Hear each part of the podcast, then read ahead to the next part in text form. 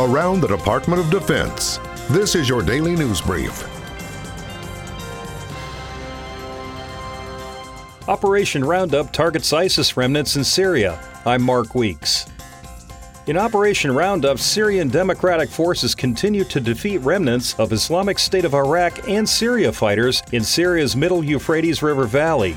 The SDF has gained ground through offensive operations since the beginning of Operation Roundup on May 1st and occupies the majority of the Iraq Syria border.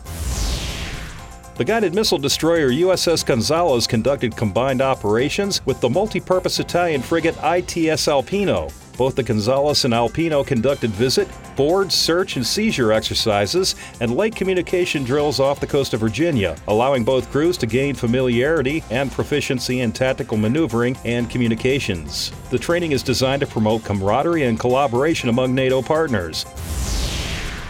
Nearly 50 high school and collegiate coaches from across the United States attended Marine Corps Recruiting Command's 2018 Coaches Workshop held at Marine Corps Base Quantico in Virginia. The workshop teaches coaches and key civilian influencers from diverse backgrounds about Marine Corps leadership styles and characteristics and career opportunities as a Marine officer. For more on these stories, visit defense.gov.